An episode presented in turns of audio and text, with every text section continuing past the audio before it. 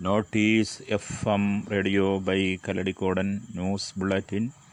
പ്രധാന വാർത്തകൾ വായിക്കുന്നത് ഞാമത്തുള്ള.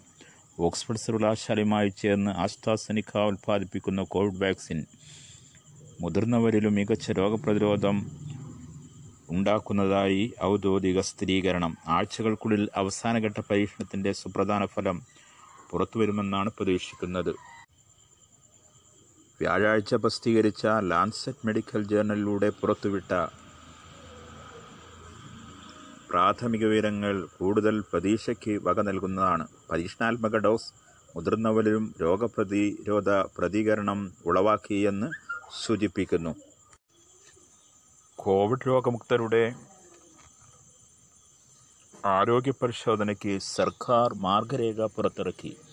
രോഗമുക്തരിൽ മൂന്ന് മാസത്തേക്ക് പി സി ആർ ടെസ്റ്റ് നടത്തേണ്ട ആവശ്യമില്ലെന്ന് മാർഗരേഖ പറയുന്നു.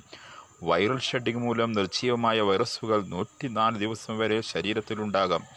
അതുപക്ഷേ കോവിഡ് ബാധ ആയി പരിഗണിക്കാനാവില്ല അതിനാൽ മൂന്ന് മാസത്തേക്ക് പി സി ആർ പരിശോധന നടത്തേണ്ട ആവശ്യമില്ലെന്നും മാർഗരേഖ ചൂണ്ടിക്കാട്ടി. വീണ്ടും പരിശോധിച്ച് വൈറസ് കണ്ടെത്തിയ രോഗം ആവർത്തിച്ചതായി കണക്കാക്കരുത്. പരിശോധനയിൽ പോസിറ്റീവായാൽ ചികിത്സ നിഷീകരിക്കരുതെന്നും മാർഗരേഖയിൽ പറയുന്നു. കേരളത്തിലെ തദ്ദേശ തെരഞ്ഞെടുപ്പിന് സമർപ്പിക്കപ്പെട്ട നാമനിർദ്ദേശ പത്രികകളുടെ സൂക്ഷ്മ പരിശോധന വെള്ളിയാഴ്ച നടക്കും. കോവിഡ് പ്രോട്ടോകോൾ പാലിച്ച് തദ്ദേശ സ്ഥാപനങ്ങളിലെ വരണാധികാരികളാണ് സൂക്ഷ്മ പരിശോധന നടത്തുന്നത്.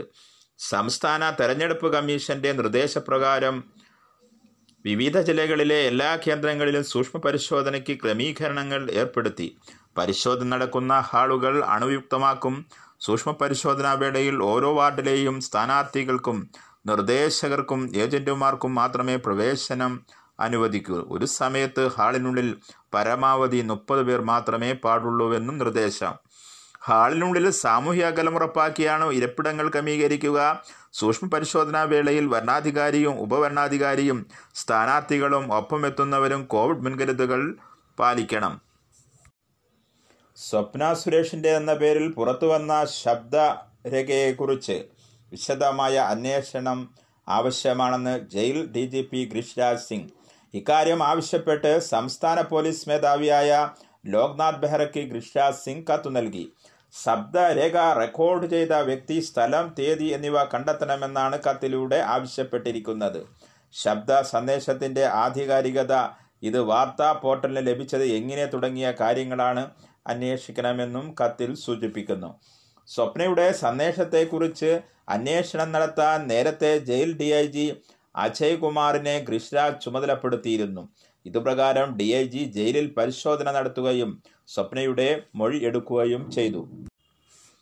അഭയ കേസിലെ മൂന്നാം പ്രതി സിസ്റ്റർ സെഫി ഹൈമനോ പ്ലാസ്റ്റിക് സർജറി നടത്തി കന്യകയാണെന്ന് സ്ഥാപിച്ചത് കേസിൽ നിന്നും രക്ഷപ്പെടാനായിരുന്നുവെന്ന് പ്രോസിക്യൂഷൻ. പ്രതി സിസ്റ്റർ സെഫിയെ അറസ്റ്റ് ചെയ്ത ശേഷം സി ബി ഐ രണ്ടായിരത്തി എട്ട് നവംബർ ഇരുപത്തഞ്ചിന് വൈദ്യപരിശോധനയ്ക്ക് വിധേയമാക്കിയിരുന്നു.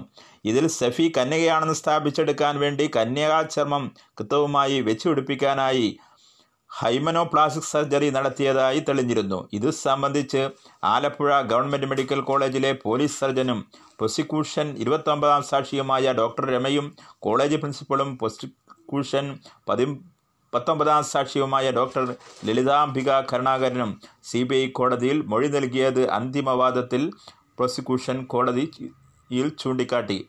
പ്രതികൾ തമ്മിലുള്ള അവിഹിത ബന്ധം സിസ്റ്റർ അഭയ കാണാൻ ഇടയായതാണ് കൊലയ്ക്ക് നയിച്ചത്.